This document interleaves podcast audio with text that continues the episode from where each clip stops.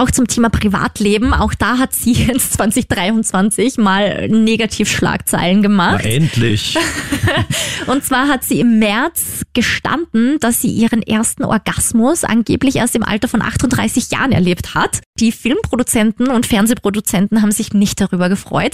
Angeblich hat sie nämlich durch dieses Geständnis jetzt einen Jobverlust das erste Mal übrigens in ihrer ganzen Aha. Karriere erleiden müssen. Sie hat das aber locker hingenommen, wollte sich den Mund nicht verbieten lassen und hat dann in weiteren Podcasts ganz offen weitergeplaudert über ihr Sexleben. Gibt's ein eigenes Sex-Podcast mit ihr? Ja, meinte dann nämlich auch, sie mag's härter im Bett, sie mag richtig grob behandelt werden und wahrscheinlich die Penisgröße des Mannes musste sie noch erwähnen, damit sie ja aktuelles Schatzi noch so ein Ja, ja, bisschen noch ein loben bisschen hochhebt. Stream Team, der Film- und Serienpodcast von Film.at und Krone Hit. Hallo, hallo, hier sind wir wieder, dein Stream-Team mit mir, Julie Küberger von Krone Hit. Und mit mir Franco Schädel von Film.at. Hallo. Hallo und heute haben wir uns mal befasst mit Serienstars aus den 90ern und 2000ern und haben uns die Frage gestellt, was ist denn mit denen allen passiert? Damals volle Superstars, aber auffällig, meistens starten nur ganz wenige davon voll durch, zumindest gefühlsmäßig. Ob das wirklich so ist und was mit denen allen passiert ist, Das werden wir jetzt heute erkunden. Bei mir war die Auswahl gar nicht so groß, weil du weißt ja, ich und Serien, das ist eher was, was nicht so was gut zusammenpassendes, aber ich habe doch einige gefunden, die ich auch gekannt habe. Also bei mir ist die Liste wieder mal ausgeartet, aber Frank und ich haben schon gesagt, wenn die Folge heute bei unseren Hörerinnen und Hörern gut ankommt, dann machen wir gerne Teil 1, 2, 3, 4, wie viele ihr dann auch hören wollt. Für heute starten wir mal mit 1, 2, 3 Serien, schauen wir mal, wie viel es hergibt und wie weit wir kommen. Genau, bin gespannt, was du dir da ausgewählt hast, da kann ich sicher einiges noch lernen. Vor kurzem, und zwar in unserer Sommerfolge, ist eine Serie aufgekommen, wo ich mich danach dann wirklich gefragt habe, wow, okay, so, wer von denen ist eigentlich wirklich noch irgendwo vorgekommen? Und zwar, du kannst es vielleicht erraten, wo habe ich mich sehr gefreut bei der Sommerfolge? War das die California-Sache? Ja, OC Na, siehst du, hab ich California. mir doch gemerkt. Alleine bei diesen bin ich immer schon voll drin. ja, Right back where we started from. Ich hab's geliebt. die Serie oder Ja, die Titelmelodie. beides. Here we come. Und da gab's ja eine Clique aus vier jungen Menschen, zwei Damen, zwei Herren, um die sich die ganze Serie in Kalifornien gedreht hat. Aber natürlich nicht nur die vier waren im Mittelpunkt, sondern auch andere Charaktere. Ich habe mir alle mal ein bisschen durchgeschaut, aber ich würde sagen, wir beginnen mal mit den wichtigsten vier. Tun wir das, ja, weil wir können nicht ganz Kalifornien dran nehmen. Das wäre etwas viel. Und zwar die erste, Marissa Cooper, beziehungsweise in echt Misha Barton. Die hat ja drei Teen Choice Awards damals bekommen als beste Schauspielerin. Den Durchbruch hatte sie erst mit 17, eben mit OC California, was aber die wenigsten wissen und das gleich mal als Fun Fact vorab. Sie war davor schon ein Kinderstar. Sie hat zum Beispiel neben Bruce Willis in The Sixth Sense gespielt Oh. oder auch in Notting Hill neben Hugh Grant. Also pff, Ja, das haben wir nicht am Radar gehabt. Nee. Sie spielt in der Serie ja das Paradebeispiel eines verkorksten High Society Kindes, eines High Society Girls, das eigentlich alles hat, aber total abstürzt. Sie greift ständig zu Alkohol, zu Drogen, hat einen zwielichtigen Freundeskreis oder auch anfangs Partner neben sich. Und auch in ihrer Familie passt so einiges nicht. Und in Staffel 3 stirbt Oh. Marissa ja den Serientod. Du und damit spoilerst. Ja, ich glaube, alle Fans wissen das. Also ich glaube, da nehme ich jetzt nicht zu viel vorweg. Und mit ihrem Tod ist ja gleichzeitig auch damals das Ende der Serie generell eingeläutet worden. Es hat zwar dann noch eine Staffel gegeben, aber das war einfach nicht mehr das gleiche und danach wurde Oh. die Serie ja auch beendet. Ja, und diese Rolle in der Serie scheint ihr auch gar nicht so fern zu sein. Ihrem Oje. echten Ich. Das ist dann so ähnlich wie Drew Barrymore. Die hat sie auch dann ziemlich schlimm getrieben in der Kindheit und traumatische Erfahrungen gemacht. Also von ihrer Kindheit kann ich jetzt nicht viel sagen, aber alles, was dann während der Dreharbeiten passiert ist oder auch danach, Also angeblich, was so gemunkelt wird, starb sie in der Serie ja auch deswegen, weil die Produzenten einfach nicht mehr mit ihren Eskapaden zurechtkamen. Mhm. Das ist aber der Fangemeinschaft eigentlich größtenteils erst nach Ende der Serie aufgefallen. Also Nervenzusammenbrüche, Drogenräusche, Gewichtsprobleme sind so wirklich ihr Alltag. 2007 ist sie ja auch wegen Fahren ohne Führerscheins und Alkohol am Steuer im Gefängnis gelandet. 2009 munkelt man, gab es einen Selbstmordversuch, also da gibt's Gerüchte drüber. Danach landet sie in der Psychiatrie. Nachdem ihre Serie The Beautiful Life, da ist übrigens Ashton Kutscher der Produzent gewesen, nachdem er ihr nochmal so eine Chance gab, nach all diesen Eskapaden noch irgendwo ins Hollywood-Business zurückzukehren, ist aber auch diese Serie aufgrund mangelnden Erfolges abgesetzt worden. Danach hat sich Misha Bolton aus dem Fernsehgeschäft zurückgezogen, wollte sich auch mal statt Fernsehen auf die Filmkarriere fokussieren. Dann gab's so mittelmäßig bekannte Streifen, sowas wie Checkmate, American Beach House, Executor oder Papa, habe ich keinen gesehen davon. Ich auch nicht, nein. Das sind wirklich BC-Produktionen. Ja. 2015 ist sie dann nochmal in den Schlagzeilen gelandet, weil sie ihre eigene Mama angeklagt hat, verklagt hat, vor Gericht gezogen ist, weil Mishas Mama war gleichzeitig ihre Managerin und die soll ja angeblich ihr ganzes Geld gestohlen haben. Hm. 2016 hat sie dann nochmal versucht, ihr Image aufzubessern. Da hat sie mitgemacht bei Dancing with the Stars. Scheint so die amerikanische Version von unserem Dancing Stars zu sein. Ja, hat so. aber auch nicht funktioniert. Nach der zweiten Folge ist sie schon, oder in der zweiten Folge ist sie schon rausgeflogen. 2019 hat sie dann nochmal auf ein großes Comeback gehofft durch die MTV Reality Show The Hills New Beginnings. Aber auch da wurde sie nach einer Staffel rausgeschmissen, ja. angeblich, weil sie nicht genug Spannung ins Format mitgebracht hat. Aber hm. weißt du, das klingt so ein bisschen nach einer Ausrede. Ja, sollst mal beim Dschungelcamp versuchen. Ja, danach dann nochmal Schlagzeilen. Also es zieht sich wirklich durch ihr ganzes Leben negativ Schlagzeilen. Ihr Ex-Freund, wie du so ein zwielichtiger Typ, der hat mit versteckter Kamera den Sex mit ihr gefilmt, hat den dann auf diversesten Porno-Plattformen veröffentlicht. Auch da ist sie dann vor Gericht gezogen, gewann aber vor mhm. Gericht. Mhm. Ja, und jetzt aktuell gibt's einen Film Invitation to Murder, also auf Deutsch Einladung zu einem Mord, ist ein amerikanischer Kriminalfilm läuft seit 25. April 2023 digital. Da hat sie eine Hauptrolle und zwar der ermittelnden Detektivin Miranda Green die auf einer abgelegenen Privatinsel einen Todesfall aufklären muss. Da kann man noch nicht wirklich dazu sagen, wie erfolgreich das ist, aber ja, ansonsten sieht man oder hört man aus ihrem Privatleben nicht mehr so viel. Außer dass man auf Instagram immer wieder einige Postings sieht, wo man dazu sagen muss, da scheint sie echt alles andere als happy zu sein. Aha. Also du hast nur Negativschlagzeilen gefunden über Leider, sie. das tut mir voll leid, aber das spiegelt halt wirklich traurigerweise ihre Rolle in OC California extrem wieder. Hat sie zu ernst genommen offenbar. Ja. Ja, dann gab's ja auch noch das zweite Girl im Bunde, die Rachel Bilson in Real oder die Summer Roberts in der Serie.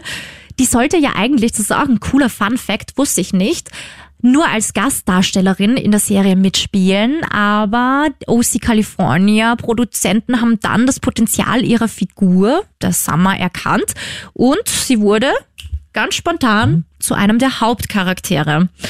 Und bis heute ist sie eine der beliebtesten Darstellerinnen in der Serie. Also von der Gastdarstellerin zur Lieblings- oder einer der Aha. Lieblingsfiguren des Teenie-Dramas, das kann sie schon sehen lassen. Ja, ist eine nette Entwicklung. Und sie ja. war dann eher die Strahlefrau, die positive Figur? Ja, sie spielt auch so ein verwöhntes Papa-Mädchen sozusagen. Ihr Papa ist ja Schönheitschirurg, sie ist auch sehr auf ihr Äußerliches mhm. bedacht, fühlt sich anfangs auch zu gut für die männlichen Charaktere, die in der Serie eine große Rolle spielen.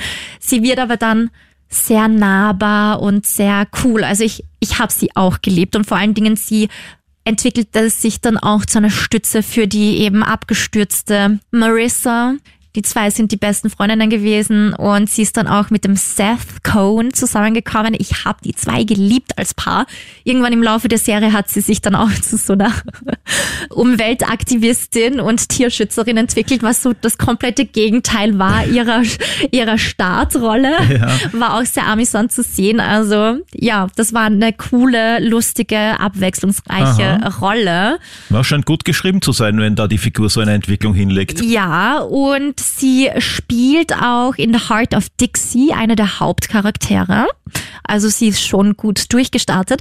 Sie spielt auch immer wieder eine Gastrolle in einer meiner persönlichen Lieblingsserien, aktuellen Lieblingsserien. Grey's Anatomy? How I Met Your Mother. Hm. Und auch Gossip Girl, da war sie auch ein gern gesehener Gast. Also so gesehen war OC California ein echtes Karrieresprungbrett für sie. Es gibt echt kaum eine Serie, wo sie nicht in irgendeiner Form aufgetreten ist. Also auch bei Buffy war sie dabei, bei den wilden 70ern war sie dabei, bei Nashville, bei auch Filmproduktionen wie Jumper, ist ein sehr cooler Film, liebe ich. Oder New York, I Love You kenne ich nicht, aber werde ich mir jetzt mal anschauen toll. Ja, die hat doch eine Karriere hingelegt. Ja, voll. Und sie gilt auch als absolute Traumfrau in Amerika. Die schaut auch heute noch aus. Ich habe mir auch gestern Fotos von ihr nochmal angeschaut, ganz aktuelle. Die schaut aus wie damals. Man können jetzt leider nicht einspielen, das nützt nicht viel aber alle mal googeln, die schaut wirklich immer noch wunderschön aus. Also die dürfte nicht so abgedriftet sein mit Alkohol und Drogen, weil sonst würde mir ihr das auch mehr ansehen. Oder der Papa war auch ein Schönheitschirurg, auch im echten Leben. Na, war er nicht. Beim Dreh zu Jumper hat sie 2008 auch Hayden Christensen kennengelernt. Ist ja auch ein sehr schnuckeliger Typ. Mhm. Schnuckelig, oh Gott, ist das ein dummes Wort, aber egal. Kommt eher von den Schafen dann her, die Heidschnucke. Im November 2014 sind die beiden auch gemeinsam Eltern geworden und 2017 haben sie sich aber leider getrennt. Und diese Schwangerschaft wurde auch auf ihre Rolle in The Heart of Dixie übertragen. Und wie gesagt, 2017 trennten sich die zwei dann. Seit Jänner 2020 ist sie aber mit Bill Hader liiert. Bill Hader kennst du vielleicht? Ja, natürlich. Ja, ist ein US-amerikanischer Komiker, Schauspieler, Synchronsprecher und Drehbuchautor. Also die hat einen guten Fang gemacht, würde ich sagen. Oh ja, ist ein witziger Mann. Wenn er im ja. Privatleben auch ist, dann hat sie Glück gehabt. Ja, und auch zum Thema Privatleben. Auch da hat sie jetzt 2023 mal Negativschlagzeilen gemacht. Na, endlich. und zwar hat sie im März gestanden, dass sie ihren ersten Orgasmus angeblich erst im Alter von 38 Jahren erlebt hat. Und da war der Bill Hader der, der Auslöser. Anscheinend. Da wird sich der Hayden Christensen wahrscheinlich nicht so drüber freuen. Auch die Filmproduzenten und Fernsehproduzenten haben sich nicht darüber gefreut. Angeblich hat sie nämlich durch dieses Geständnis, hat sie in irgendeiner einem Podcast erzählt und du weißt eh, wie die Medien sind, alle mhm. stürzen sich drauf. Und Produzenten eines neuen Projekts, man weiß nicht, sie wollten nicht verraten, was für ein Projekt das ist, haben ihr dann die Rolle wieder weggenommen. Also sie hat dadurch jetzt einen Jobverlust, das erste Mal übrigens in ihrer ganzen Aha. Karriere erleiden müssen. Ja, aber warum bitte? Das ist jetzt nicht so ja. außergewöhnliches, wenn man da sowas ausplaudert. Das macht doch eh fast jeder heutzutage. Ja, angeblich wollten sie jetzt nicht in Verbindung gebracht werden mit so sexuellen Themen. Ah. Keine Ahnung, vielleicht ist das so ein bisschen ein was christlich konservativeres ja, ich war auch erstaunt, weil bitte welcher Hollywood-Star redet nicht irgendwann Na. im Laufe seiner Karriere ganz offen über Sex.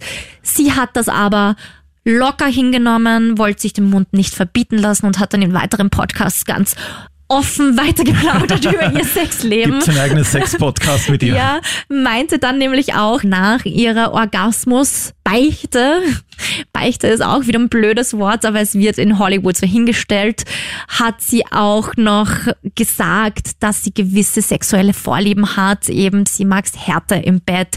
Sie mag am liebsten die Missionarsstellung sie mag richtig grob behandelt werden und die Sexstellung übrigens, falls es irgendwen interessiert, die sie am wenigsten mag, ist Doggy Style, weil da die Penisgröße des Mannes oft wehtun kann. Wahrscheinlich die Penisgröße des Mannes musste sie noch erwähnen, damit sie ja aktuelles Schatzi noch ein ja, bisschen, ja, noch ein bisschen hochhebt. genau, also das sind so die aktuellen Themen von ihr und sie hat auch einen eigenen Podcast zusammen mit einer OC California Rolle, die wir gleich noch besprechen werden. Und ich würde sagen, das lasse ich als kleiner, wie soll ich sagen, als kleiner Spannungsaufbau, Cliffhanger jetzt mal mal so stehen, bis wir zu der Rolle kommen. Eine Männerrolle wahrscheinlich. Hm, du wirst es dann hören. Gut. Auch wichtig für die Rolle war Benjamin Mackenzie alias Brian Edwards. Das Schnucki in der Runde, der anfangs so der Bad Boy war und sich dann etabliert hat zum Vorzeigeschwiegersohn, der es wirklich immer nur gut meint. Leider durch ehemalige Freunde oder seinen Bruder so ein bisschen in die Negativbahn wieder abkommt oder auch durch die Marissa, weil er ist ja zusammen mit der Marissa. Leider driftet er ungewollt immer wieder ab, aber er ist eigentlich so der Gutmensch. Hm, der bemüht sich zumindest. Genau.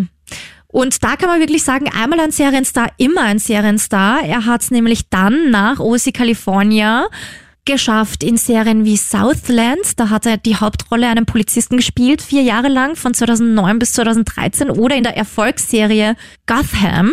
Und daher kennst du ihn wahrscheinlich. Hat er von 2014 bis 2019 die Hauptfigur auch gespielt. Er war für Gotham auch als Regisseur und Drehbuchautor zuständig oder tätig unter anderem und er inszenierte dabei drei Episoden und verfasste außerdem die Filmskripte für zwei weitere Folgen. Ja, ein kreativer Mensch. Ja, 2020 hat er auch erstmals eine Theaterrolle übernommen im Stück Grand Horizons und auch auf Amazon Prime war er in der Rom-Com I Want You Back zu sehen. Und bei Gotham hat er auch Co-Star Marina Beckerin kennengelernt und mit ihr gemeinsam hat er auch zwei Kinder. Also er ist mittlerweile auch Papa. Und das neueste Projekt, wo er jetzt eingebunden wird, ist The Hurt Unit. Hast du das schon gehört? Nein, vom Hurt habe ich noch nichts gehört.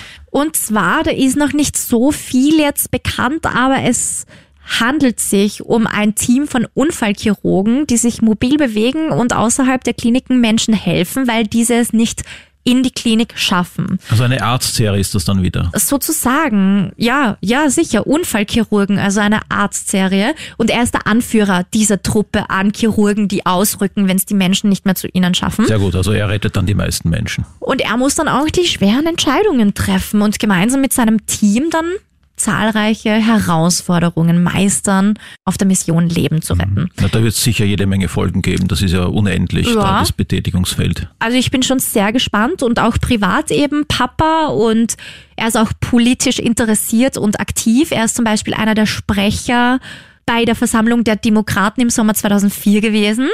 Und auch als Reaktion auf die wachsende Zahl prominenter Figuren auf dem Kryptomarkt begann er 2021 sich öffentlich, und jetzt kommt's, als Kritiker von Kryptowährungen auszusprechen und zu engagieren.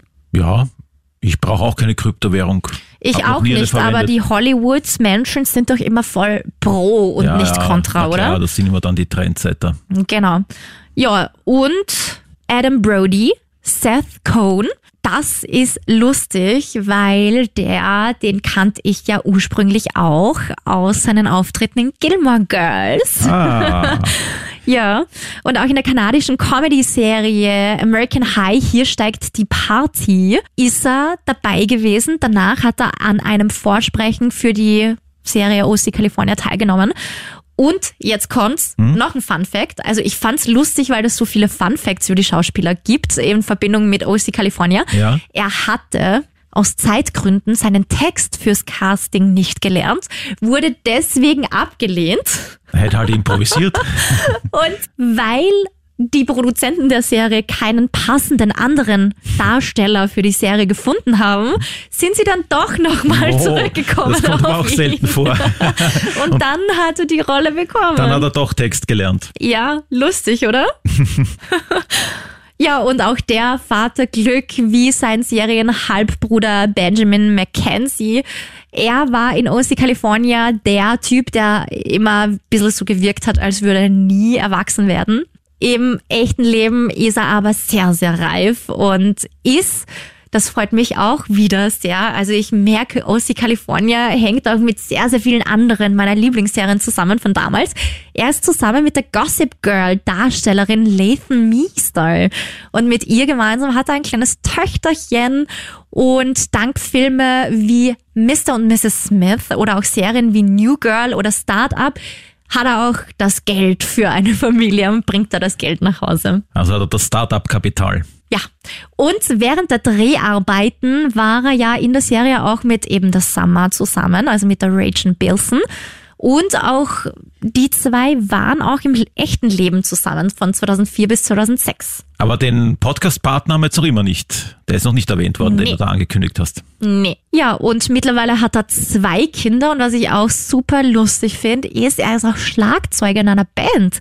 Und zwar Big Japan, die kennt man ja auch. Kennst du die? So dunkel, aber ich könnte jetzt keinen irgendwelche Songs benennen. Ja. Und eine Zeit lang, so nach Mr. und Mrs. Smith oder auch Thank You for Smoking, also mit Angelina Jolie und Brad Pitt hat er einige Male zusammengearbeitet. Danach ist es ein bisschen ruhiger geworden.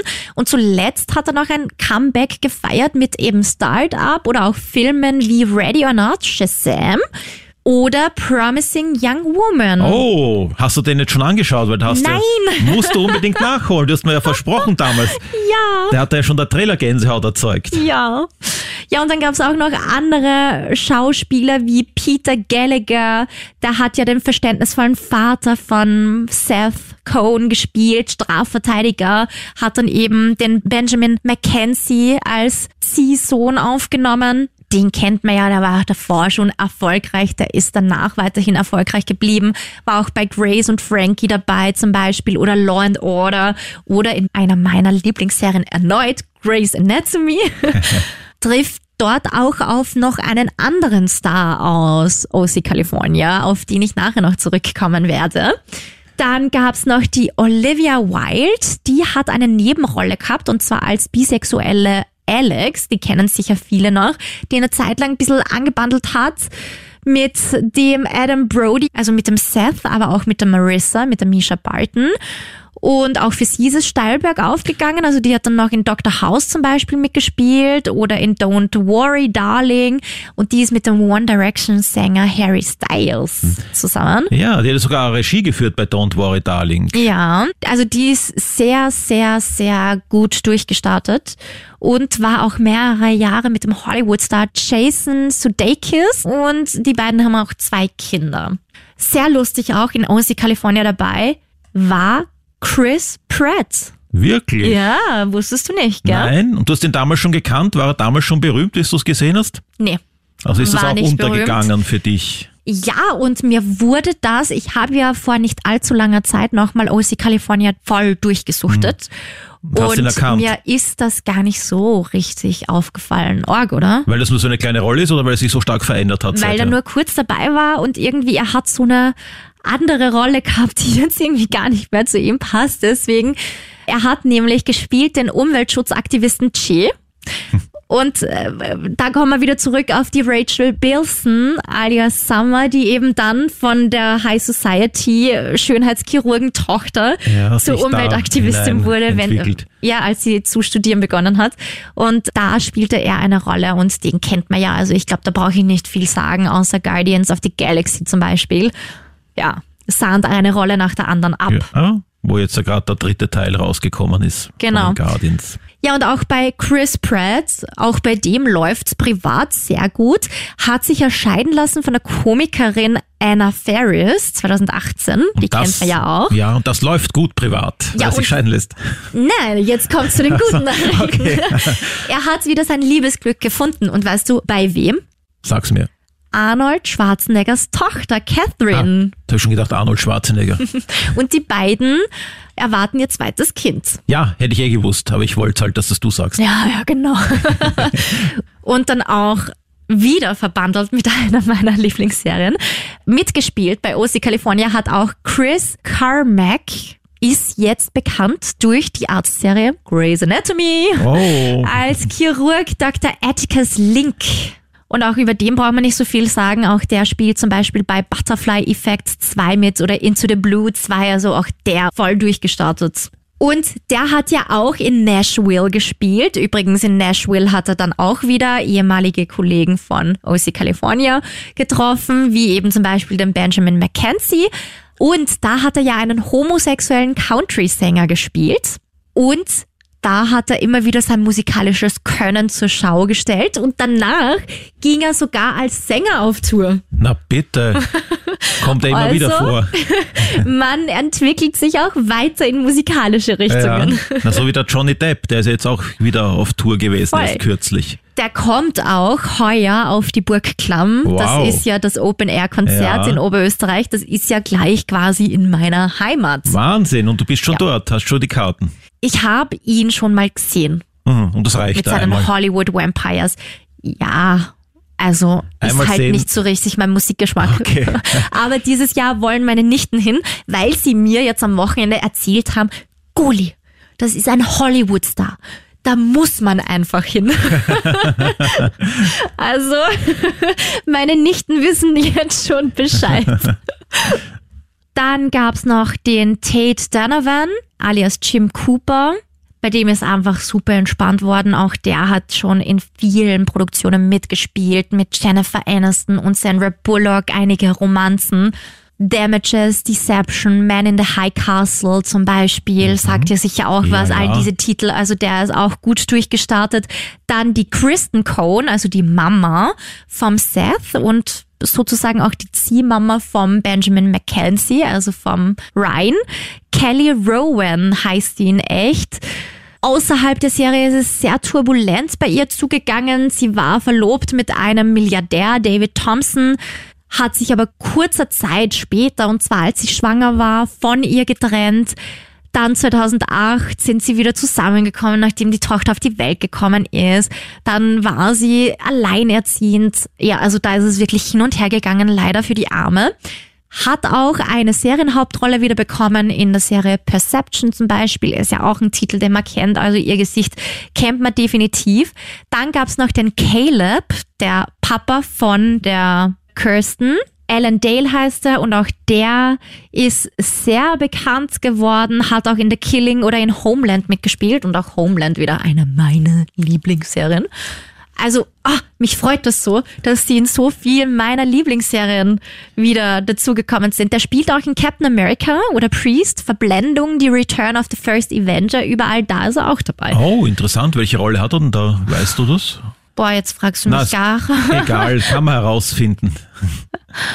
So, und jetzt kommen wir zur Podcast. Ah, Jetzt kommt die Auflösung Kollegin von der Rachel Bilson und zwar Melinda Clark alias Julie Cooper in der Serie.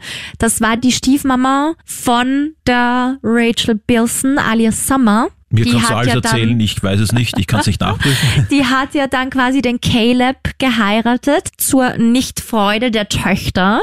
Das ist die Mama von der Marissa gewesen. Das heißt, die Marissa und die Summer sind dann Stiefschwestern geworden, irgendwann im Laufe der Serie. Und die ist die Partnerin im Podcast. Und der Podcast heißt Welcome, nein, Welcome to the OC, Bitches. Sehr, sehr cool. Na, ist sehr ein besserer Titel auf jeden Fall. Kann man sich auch mal anhören und vor allen Dingen die zwei, die laden auch immer wieder ehemalige Kollegen und Kolleginnen aus der Serie ein. Das heißt, Welcome to the OC, Bitches, bedeutet einfach, taucht mit uns gemeinsam nochmal so in die OC California Welt ein. Also für alle Vollfans. Ich wusste nicht, dass es diesen Podcast gibt, habe ich jetzt in der Recherche rausgefunden, aber da werde ich jetzt definitiv reinhören. Ja, schätze ich auch mal, dass du jetzt da gleich auf all, einmal alle Folgen, die es gibt, die reinziehst. Und vor allen Dingen erfährt man da eben jede Menge Fun Facts und Behind-the-Scenes-Infos. Und auch sie ist voll durchgestartet. Also sie hat auch zum Beispiel mit dem Benjamin Mackenzie, eben dem OC California-Kollegen, zusammen in Gotham gespielt. Aber sie war auch in Fernsehserien oder auch äh, eben in Nikita zum Beispiel. Und dann einer noch, den hätte ich eigentlich gar nicht mehr erwähnt, aber Chili hieß der. Das war einer der Surferfreunde von Marissa, als sie in die neue Schule wechseln musste. Der heißt in echt Johnny Lewis. Der war in so einer Clique mit der Marissa, als sie in eine neue Schule gekommen ist.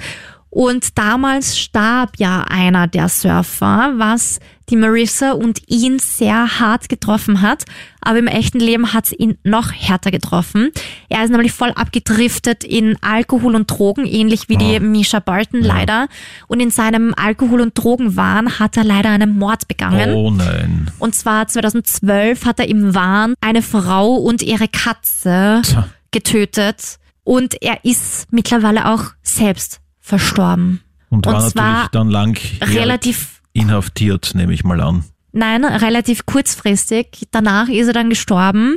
Er ist nämlich auf den Kopf gestürzt und zwar so heftig anscheinend, dass das zum Tod geführt hat. Also man hat ihm gar keinen Prozess gemacht. Das kann ich dir leider nicht so genau sagen, aber er ist halt einfach dann Ja. daraufhin gestorben. Vielleicht auch, wir wollen jetzt im Podcast keine Gerüchte verbreiten, aber ich Natürlich könnte mir vorstellen, dass das vielleicht nicht so ganz unabsichtlich war. Ja, Vielleicht. wenn man das dann verkraften muss, sowas getan zu haben, kann ich mir auch vorstellen. Ja. Ja, und eine Kollegin war auch noch dabei, die Anna, die eine Zeit lang in der On-Off-Beziehung zwischen dem Seth und der Summer dazugekommen ist, Samaya Armstrong. Und die kennt man sowieso, also die ist auch voll durchgestartet. Die hat wegen persönlicher Probleme eine ambulante Suchthilfeeinrichtung zwar aufgesucht im Jahre 2007, weil sie eben auch so ein bisschen, ja, abgestürzt ist. Ihre Karriere hat aber darunter nicht gelitten. Man kennt sie aus Serien wie auch wieder einer meiner Lieblingsserien, The Mentalist, aber auch Sons of Anarchy oder Resurrection. Also die kennt man auch definitiv. Ja, das wurde aus OC California. Krass, oder? Schon einige heftige Schicksale darunter, tragische. Ja. Definitiv einige harte Schicksale, aber auch einige coole Schicksale sozusagen. Also positiv und negativ, aber weit mehr erfolgreiche Schauspieler als man oder SchauspielerInnen, als man ursprünglich oder als ich ursprünglich gedacht habe, muss ich sagen. Ja, schon, obwohl es ja auch oft der Fall, dass man ein Gesicht dann eher erkennt als den Namen. Mit dem kann man dann Ja. vielleicht nicht so viel anfangen, aber wenn man die dann sieht, dann glaubt man schon, dass die relativ gut unterwegs sind auch. Weißt du, was mir für ein Phänomen aufgefallen ist? Jetzt während was? der Recherche. Was denn? man kennt die Schauspieler alle von aktuellen Produktionen oder die meisten, ja. Man kennt die Serie, weil man sie liebt in meinem Fall, aber irgendwie bringst du das nicht mehr miteinander in Verbindung. Ja, stimmt, weil wenn die schon 20, 30 Jahre alt ist, die Serie, und dann schauen die doch halt vielleicht doch relativ anders aus. Ja, aber irgendwo, man erkennt sie wieder, man weiß irgendwo, die waren dabei, aber trotzdem stellt man sich die Frage, was ist denn eigentlich aus denen geworden? Dann recherchiert man das und dann sieht man, ja, stimmt eigentlich, die kennen wir ja eh alle und die sind ja, weißt du, was ich meine? Ja, Das ist klar. so komisch. Beispiel, Grey's Anatomy. Ich habe den gesehen, den Chris Carmack, und ich wusste, den kenne ich. Aber ich wusste nicht mehr, woher. Hm. Dann habe ich OC California wieder gesehen und dann dachte ich mir, ah ja, weißt du, was ich meine? Ja, ja, aber es macht auch Sinn, dass du dann gerade solche Namen, wenn du gerade was gesehen hast, was aktuell ist, dann einfach nachschaust durch Google oder entsprechende Seiten aufrufst, wo du genau dann aufgelistet bekommst, wo der überall mit oder die überall mitgewirkt Ja, haben. aber machst du das so oft? Also ich persönlich mache das selten, Nein. dass ich einen Schauspieler oder eine Schauspielerin google, wenn ich Nein. gerade einen Film oder eine Serie sehe. Aber es gibt da noch ein Zusatzinfo oder ein Bonus-Feature bei Amazon Prime zum Beispiel, weil da kannst du dir dann ja auf der linken Spalte, geht das auf, da das Fenster und du kannst da direkt, während du dir das anschaust, heraussuchen, wer da jetzt gerade auftritt und was die gemacht haben. Kennst du das nicht? Doch, und was ich auch voll cool finde, ist bei Amazon zum Beispiel, wenn man auf Amazon Prime schaut Ja. und auf Stopp drückt zum Beispiel, dann hat man drunter die Bilder, die Fotos der SchauspielerInnen, die gerade in dieser Szene sind, Stimmt, plus ja, ja. den Seriennamen, plus den Ja, ja, Originalnamen. das meine ich eh auch. Und da kannst du dann auch genau draufklicken und die Bio lesen und siehst auch, wo sie mitgewirkt haben. Ich wusste nicht, dass man das direkt anklicken kann. Dann. Ja, da kann man hineingehen in dieses Feature. Ja, aber das mache ich eben während Serien und so nie. Da müsste man ja auch voll. Dann stoppst du Stoppen. immer wieder, machst du nicht. Da Vor bist du dann Dingen- zu sehr drinnen in der Serie wahrscheinlich. Ja, und vor allen Dingen, weißt du, was ich tendenziell öfter mache, aber das liegt wahrscheinlich einfach an meiner Generation im Vergleich zu deiner wahrscheinlich dann. No, no. Nein, nein, äh, das ist keine Offense, das ist schon klar. no offense. Aber ich schaue da eher auf Instagram. Okay, na, das tue ich zum Beispiel wirklich nicht. Hast du gut erkannt. Ja gut, aber Franco, jetzt bin Jetzt ich sehr bin gespannt. ich. Was hast ja, du gewählt? Wir haben ja gesagt, es geht von 1990 los und da habe ich natürlich sofort eine Serie genommen, die in diesem Jahr erschienen ist und, auch zwar? wirklich das TV alles revolutioniert hat, nämlich von David Lynch, Twin Peaks. Twin Peaks habe ich du? nie gesehen. Oh je, oh je. Das war damals ein irrsinniger Renner. Wer hat Laura Palmer umgebracht, war die große Frage. Das hat wirklich weltweit ein Phänomen ist das gewesen und alle Okay. wollten das wissen. Also eher so ein Crime. Ja, Mystery Crime. Die die hat er dann Mystery zum Beispiel Crime. auch, also ohne diese Serie gäbe es dann zum Beispiel auch Akte X nicht oder einige Oh. andere. Das hat einen richtigen Rattenschwanz nach sich gezogen damals und das Okay. einfach wirklich das TV die Szene revolutioniert in der damaligen Zeit. Da ist auch diese ganz tolle eingängige Musik vom Angelo Badalamenti. Das wirst du wahrscheinlich auch kennen und nur nicht richtig zuordnen können vorher. Da bin ich jetzt gespannt. Musst du eigentlich kennen, das kann man gar nicht nicht kennen. Ja, das kenne ich. Natürlich. Ne? Das hätte ich wirklich nicht zuordnen können.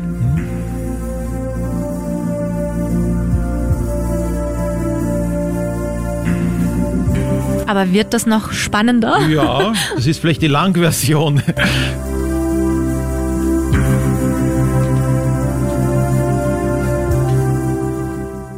Und da spielt zum Beispiel der Kyle MacLachlan, das ist ein 59er Jahrgang und der wurde ja tatsächlich auch von David Lynch erst entdeckt und durch ihn berühmt. Weil bevor er noch da in dieser Twin Peaks Serie aufgetreten ist, hat er seine erste Filmrolle, sein Debüt 1984 in der Lynch-Version vom Wüstenplanet gehabt, in Dune. Da hat er damals den Paul Atreides gespielt, der ja jetzt in der aktuellen Version vom Denis Villeneuve vom Timothy Chalamet gespielt wird beispielsweise. Okay. Und das war jetzt bei Twin Peaks 1990 als FBI-Agent Dale Cooper der endgültige Durchbruch. Und da hat er dann auch gleich für diese darstellerische Leistung im ersten Jahr 1990 einen Golden Globe erhalten.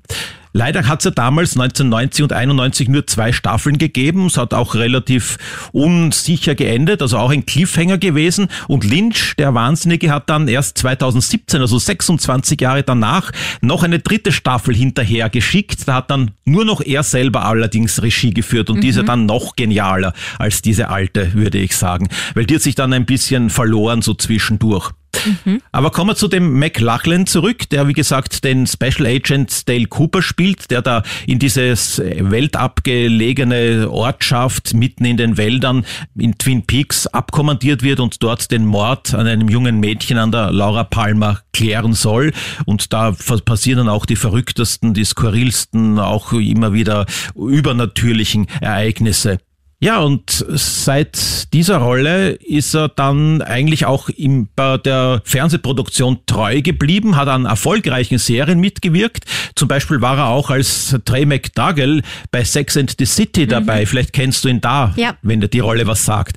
Aber auch der Orson Hodge ist er gewesen am Ende der zweiten Staffel von Desperate, Desperate Housewives. Housewives. Na also, Ja, du kennst ihn ja. ich. Ja, und der ist ja dann überhaupt auch noch bei der sechsten Staffel auch aufgetreten, bis zum Ende Ja. von der sechsten Staffel. Das war dann 2010 mittlerweile. Ja, und der hat einen ziemlich creepy Typen dann gespielt. Ah, auch. also er ist Da ganz er normal reingekommen Ah. sozusagen, aber er ist ja dann auch irgendwann im Rollstuhl gelandet Oh. und ähm, ja, hat kriminelle Dinge gemacht, war dann auch im Gefängnis und. Aber sehr nur in der Rolle, sagen wir jetzt ja, nur in ja, der Rolle, ja, muss man. Ja, er ist immer wieder auch in späteren Staffeln dann von den Desperate Housewives in Gastauftritten Ja, zurückgekehrt, genau. offenbar im Rollstuhl sitzend, wenn du das jetzt so sagst. Genau, weil er hat sich von seiner Partnerin getrennt. Er war ja der Partner von The Bree. Das ist eine der Hauptcharaktere in Desperate Housewives. Die hat sich dann nach all seinen Eskapaden von ihm getrennt und ab der Trennung ist er dann eben nur mehr in Gastrollen gekommen. Okay. Aber lustig, dass auch da wieder so diese Verbandlung Ja. da ist zu meinen Schon. Lieblingsserien. Und es geht ja noch weiter, weil er hat zum Beispiel auch in sieben Folgen von der Sitcom How I Met Your Mother Ja. mitgespielt. Das weißt du auch jetzt schon auf einmal. Ja, natürlich. Aha, okay. Naja, How I Met Your Mother, habe ich ja vorhin gesagt, ist auch eine meiner Ja, ja. Lieblingsserien. Aber dass er da dabei war, das hast du jetzt auch gewusst. Ja, weil How I Met Your Mother für mich nicht so lange zurückliegt wie eben OC California oder so. Okay. Und deswegen, da weiß man das relativ Hm. Und welche schnell. Rolle hat er gespielt? Da hat er gespielt den Captain. Genau, The Captain, das war und sein der war Name. auch ein bisschen creepy. Genau, der kommt, der ist jetzt auch zurückgekehrt in dem im Sequel How I Met Your Father, ist er auch dabei in zwei Folgen ich noch nicht zumindest. gesehen. Na, bitte. Und es hat dann auch eine weitere Fernsehserie gegeben, die ist jetzt vielleicht nicht so bekannt, die Portlandia.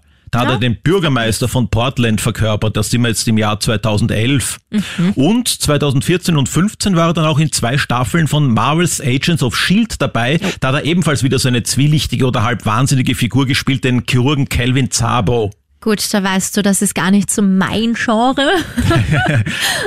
Ja, und privat hat er sich offenbar ganz gerne Partnerinnen gewählt, mit denen er auch zusammengearbeitet hat. Denn zum Beispiel von 85 bis 89 war er in einer Beziehung mit der Laura Dern und die hat er ja bei Blue Velvet, ebenfalls ein Lynch-Film, ein Klassiker, kennengelernt. Und anschließend hatte er dann eine Beziehung mit Lara Flynn Boyle und das war wiederum eine Serienkollegin direkt aus Twin Peaks. Dann hat er auch eine Partnerschaft mit dem kanadischen Model der Linda Evangelista gehabt bis 1998 und schließlich dann 2002 hat er eine Unternehmerin geheiratet und er lebt mit einem gemeinsamen Sohn und ihr abwechselnd in New York und in Los Angeles und ist wie gesagt bis heute gut im Geschäft. Und er hat auch zum Beispiel eine besondere Vorliebe für Alkoholisches, nämlich Na für. Weine, zumindest für edle Weine und ist auch ein Miteigentümer einer bekannten Weinhandelsgesellschaft in seiner alten Heimat Washington. Ah, okay, also ich dachte, jetzt kommt schon wieder ein Alkoholiker Nein, um die da habe ich Ecke, jetzt keine, keine Alkoholexzesse zu bieten. Eher auf elegant. Wein verkosten und wieder ausspucken. Ja, und der Name das deutet natürlich an, dass er schottische Vorfahren hat, aber auch deutsche Wurzeln hat er beispielsweise. Okay. Dann gehen wir zu einem anderen Darsteller aus Twin Peaks, dem Michael Ont Keen. Das war damals die Rolle des Sheriffs Harry S. Truman, ebenfalls eine wichtige Figur gewesen. Der war auch 1991 für eben diese Rolle für den Soap Opera Digest Award nominiert. Und danach gab es dann eher nur noch wenigere Rollen, eine Hauptrolle in einem Thriller im Netz der Lüge 1992, also kurz nach der Twin Peaks Zeit. Und dann auch in einem preisgekrönten Filmdrama Jay und die Affenbande von 1998, also das sagt mir jetzt aber nicht wirklich viel der Name, der Titel und welcher Preis das war, wüsste ich jetzt auch nicht auswendig. Dann hat er 2011, also jetzt also ein Zeitsprung gleich von 13 Jahren, hat er noch eine kleine Rolle in dem Film The Descendants, Familie und andere Angelegenheiten mit George Clooney, hat er mitgespielt und dann hat er sich aber ins Privatleben zurückgezogen, jetzt schon seit über zehn Jahren. Das war's jetzt, da habe ich jetzt auch keine großen Skandale zu bieten. Ja, brav. Darf man auch mal sein in Hollywood.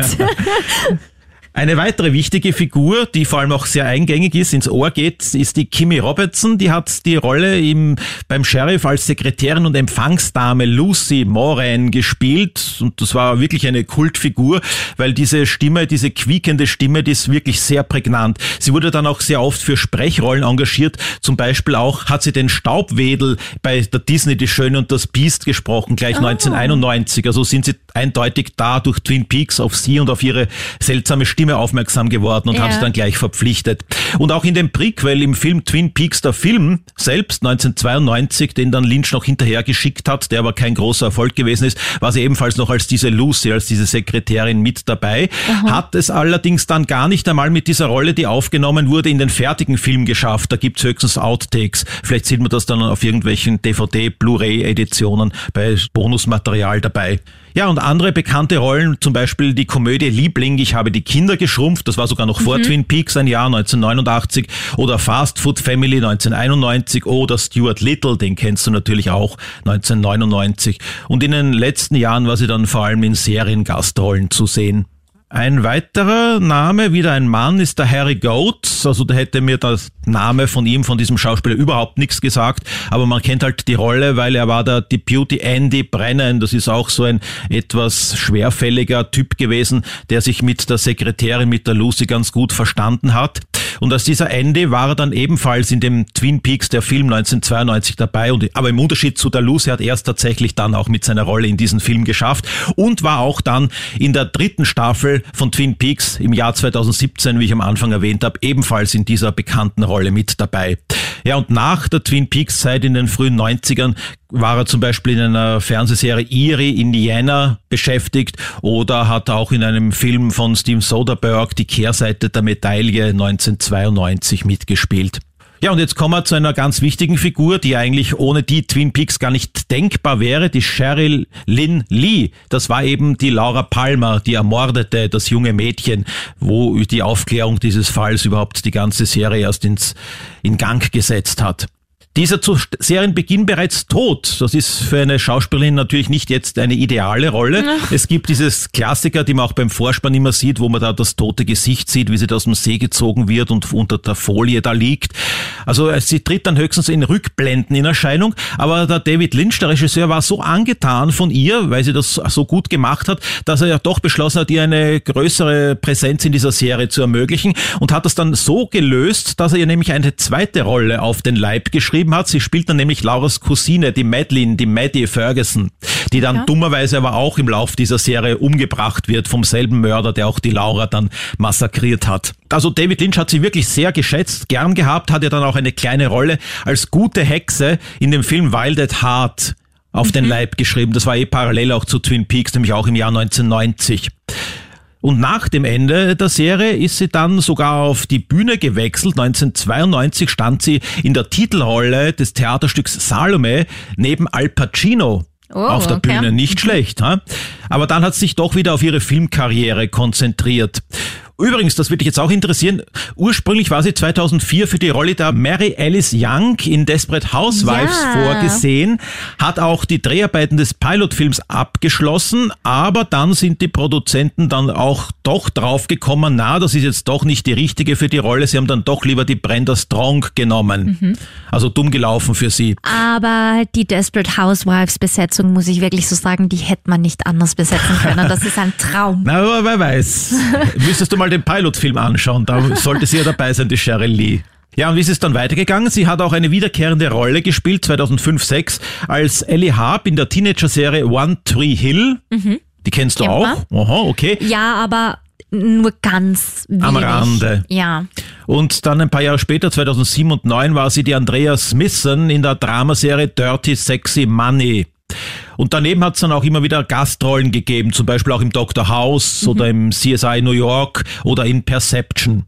Dann gibt's einen Film, den ich auch sehr gerne habe. Wunderbar. 2010 war sie dann nämlich in diesem Independent-Film Winter's Bone dabei und da ist ja in dieser Rolle, hat dann in dem Film hat die Jennifer Lawrence ja eigentlich den Durchbruch auch erlebt. Mhm. Da ist sie noch wirklich blutjung, die Lawrence gewesen. Ich wüsste jetzt gar nicht, wer, wen die Sherry Lee da gespielt hat, weil die Lawrence da all das wirklich dominiert hat, die Szene.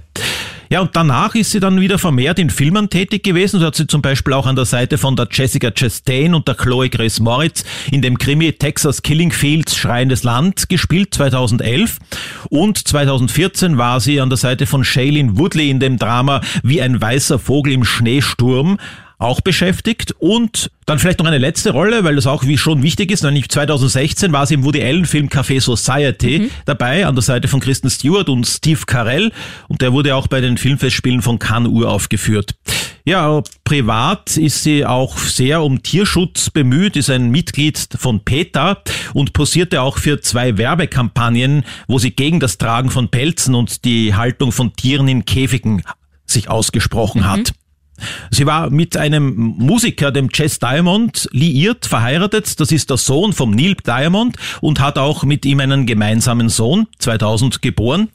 Und 2014 hat sie dann bekannt gegeben, ein bisschen etwas Tragisches, dass sie nämlich seit 2007 an einer seltenen Blutkrankheit, die sich Neutropenie nennt, leidet. Nein.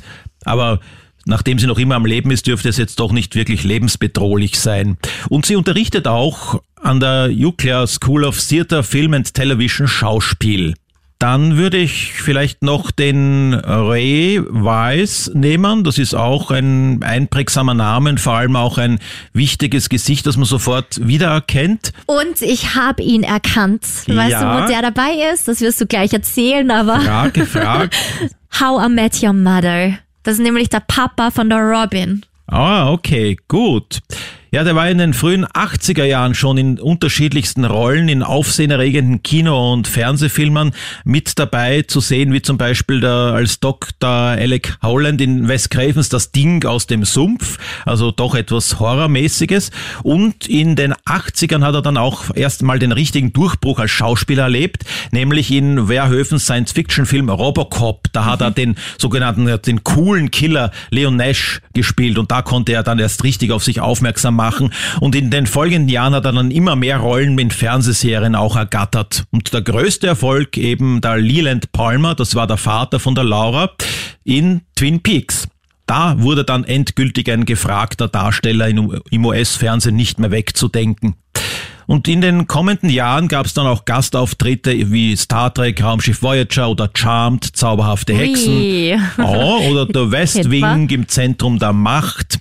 Dann war er auch bei einem beim Kinofilm Good Night and Good Luck zu sehen. George Clooney hat da Regie geführt, Okay. in Schwarz-Weiß gehalten. Und er hat in der fünften Staffel der Serie 24 den US-Vizepräsidenten gespielt.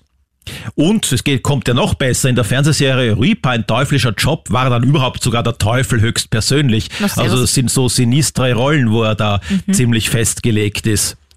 Der war auch mal auch in einem Musikvideo erstmals 2013 zu sehen beim Song Wishes von der, vom US-Pop-Duo Beach House.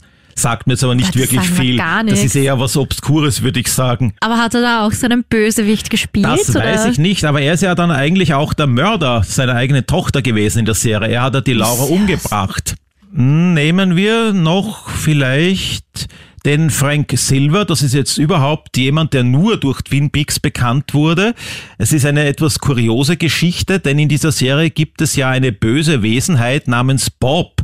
Und wenn ich jetzt gerade gesagt habe, der Vater von der Laura hat die Tochter umgebracht, dann stimmt das ja nicht ganz, weil er selber war unschuldig, sondern diese Wesenheit, der Bob, hat von ihm Besitz ergriffen und hat ihn erst dann dazu gebracht, diesen Mord und auch noch weitere zu begehen. Ja, und dieser Frank Silver, der den Bob darstellt, der war ja eigentlich für David Lynch vorher tätig in verschiedenen Produktionen, also Dune, wie heute schon erwähnt, oder Blue Velvet oder Wild at Heart, aber nicht als Darsteller, sondern als Requisiteur und als Dekorateur. Und als sie dann den Pilotfilm zur Serie Twin Peaks gedreht haben, da erscheint er in der Schlusssequenz dieses Films irrtümlich in einem Spiegel sieht man ihn. Hinter Laura Palmers Mutter scheint er in einem Spiegel auf und das hat für Lynch dann so unheimlich gewirkt, dass er sich entschieden hat, den Requisiteur jetzt als den Bob zu besetzen und so wurde dann der Hauptbösewicht der Serie, dieser Frank Silver. Aber sonst dürfte er wohl nicht wirklich viel in Erscheinung getreten sein vor der Kamera.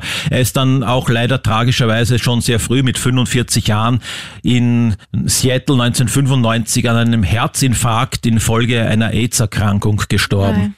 Also wen ich da auch, ich habe das jetzt nämlich gegoogelt, die Serie, wen ich da auch auf die Schnelle erkenne von einigen meiner Lieblingsserien, ist zum Beispiel auch die Sherilyn Fenn, Ja, die ja auch in Gilmore Girls mitgespielt hat und zwar von Lukes Tochter, die Mutter.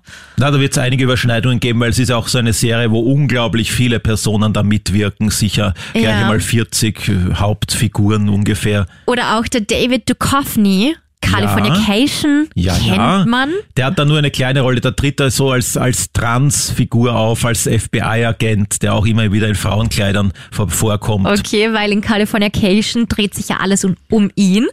Und auch ziemlich skurril ist, dass der David Lynch sich selber auch eine Rolle auf den Leib geschrieben hat. Er ist ebenfalls ein Vorgesetzter beim FBI, der ziemlich schlecht hört und der immer so brüllt und ein Hörgerät Okay. trägt. Da tritt er dann immer wieder mal in Erscheinung und auch dann eine große Rolle in der dritten Staffel von 2017. Okay. Und auch noch erkannt habe ich Mädchen Amick, schreibt mal wie Mädchen, Ja. finde ich lustig. Und die kennt man ja aus Gilmore Girls oder aus Californication eben oder auch aus Gossip Girl oder aus einer absoluten Serienempfehlung auch von mir, die nicht ganz so alt ist, White Collar. Kennst du White Collar? Ich kenne den Titel, gesehen habe ich es nicht. Muss man sich mal anschauen. Oh, so wie Twin Peaks, musst du dir auch anschauen. da ist aber viel zu tun, weil es sind, glaube ich, naja, so viel, du bist eh was gewohnt, das sind so an die 48 Folgen insgesamt in den Oh, drei ja. Staffeln. Aber das ich ist ja komme nicht mehr nach. ja, Ich habe schon so viel auf der Liste, Na, was ich wem- mir anschauen soll, aber Ja. ich komme nicht mehr nach. wem sagst du das? Also, nachdem wir jetzt schon wieder sehr lange aufgenommen haben, Franco, würde ich sagen, wir heben uns den Rest jetzt auf fürs nächste Mal. Aber ich mag einen kurzen Sneak Peek. Was hättest du für heute noch vorbereitet gehabt? Ja, also eine logische Weiterentwicklung von Twin Peaks ist dann die Akte X und ich hätte auch den Kommissar Rex gehabt. Oh, was dann müssen wir Österreichisches. unbedingt mal eine zweite Folge aufnehmen. Ja, auf jeden Fall. Und ich hätte Mad Men gehabt und Breaking Bad. Ah, okay. So, und jetzt bist du dran. Was hättest du alles vorbereitet gehabt noch? Ich hätte noch Gilmore Girls vorbereitet gehabt, weil ich dir mal zeigen wollte, wie viel Connection du eigentlich auch hast zu Gilmore Girls. Und ich hätte auch noch Friends vorbereitet gehabt, weil da habe ich alle zehn Staffeln vor ganz kurzer Zeit durchgesuchtet und zwar das erste Mal in meinem Leben, weil ich auch großer Jennifer Aniston Fan bin. Und weil Friends immer und forever in aller Munde sind.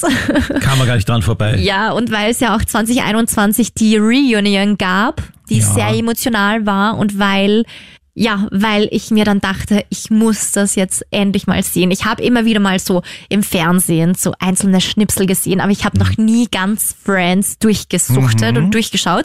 Jetzt kann ich von mir auch behaupten, ich habe jede einzelne Folge außer die Reunion gesehen. Die Reunion steht jetzt groß auf meiner Liste, schaue ich noch nach, aber da habe ich auch sehr viele spannende Dinge gefunden.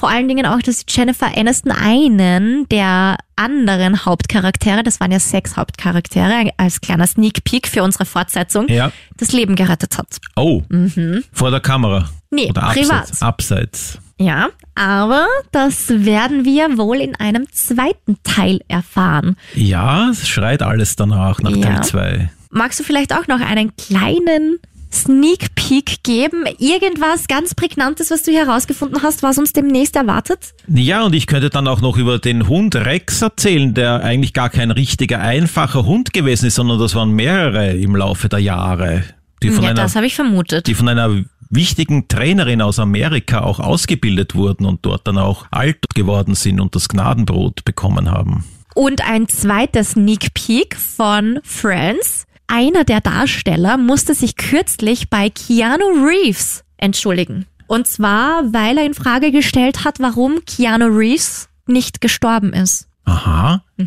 Soll ich auch noch einen Sneak Peek geben? Ja. Die Rolle des Krebskandidaten, das ist also ein Kettenraucher, ganz berühmt in der Akte X und der hat eigentlich eine Anti, privat, der Darsteller eine Anti-Raucher-Kampagne gestartet und da seine Be Bekanntheit auch dafür genutzt. Und einer der Friends-Darsteller hat auch angeblich, laut eigener Aussagen, den späteren kanadischen Premierminister Justin Trudeau verprügelt in der Schule damals. Oh. Ich bleib gleich bei dem Raucher, der hat nämlich dann in den letzten Jahren erst als passionierter Wasserskier die kanadische Meisterschaft und zwar in der Altersgruppe der 65 bis 70-Jährigen gewonnen. Oh, Mhm. Hätte ich gern gesehen. Ja. Und ich habe noch eine Schauspielerin dabei, die ihre Schönheitseingriffe rückgängig gemacht hat, weil sie anfangs überzeugt war, dass das super gut ausschaut und irgendwann die Realität endlich bemerkt hat und gesehen hat, wie furchtbar das ist und sich das ganze Botox und Hyaluron also Botox baut sich eh von alleine ab. Das Hyaluron im Gesicht aber irgendwann nicht mehr, wenn du schon so viel hast. Die hat sich das ganze Hyaluron wieder rausnehmen lassen. Und das hat funktioniert. Ja. Und sie ist froh darüber. Um welche SchauspielerInnen es sich dabei handelt, das erfahrt ihr in Teil 2. Also schreibt uns da gerne, ob ihr das auch wirklich alles hören wollt, weil nur wenn ihr das auch wirklich wollt, bekommt ihr auch Teil 2, 3, 4, 5, wie auch immer. Dann liefern wir ab. Und zwar schreibt uns bitte, so wie üblich, an streamteam.kronehit.at. Auch bitte, was euch heute verwundert hat vielleicht, was euch too much war, also jegliches Feedback, Kritik, aber auch Empfehlungen oder auch gerne Fun Facts oder auch so. Was wurde aus? Würde mich mal interessieren, was ihr alles wisst. Und wenn ihr das erledigt habt oder auch noch davor, gerne abonnieren, gerne bewerten. Wir freuen uns da wirklich drüber. Und in 20 Jahren gibt's dann die Folge Was wurde aus Julie und Franco? Oh, hoffentlich nicht. Hoffentlich gibt's unseren Podcast in 20 Jahren. Aber was es definitiv gibt, ist unser Podcast in zwei Wochen. Ja, da in sind zwei wir Wochen da. geht's weiter. Mit Bis einem dahin. anderen Thema. Ja, oder wir machen nicht gleich einen zweiten Teil. Mal sehen. Tschüss, Baba. Ciao. Stream Team, der Film- und Serienpodcast von Film.at und Krone Hit.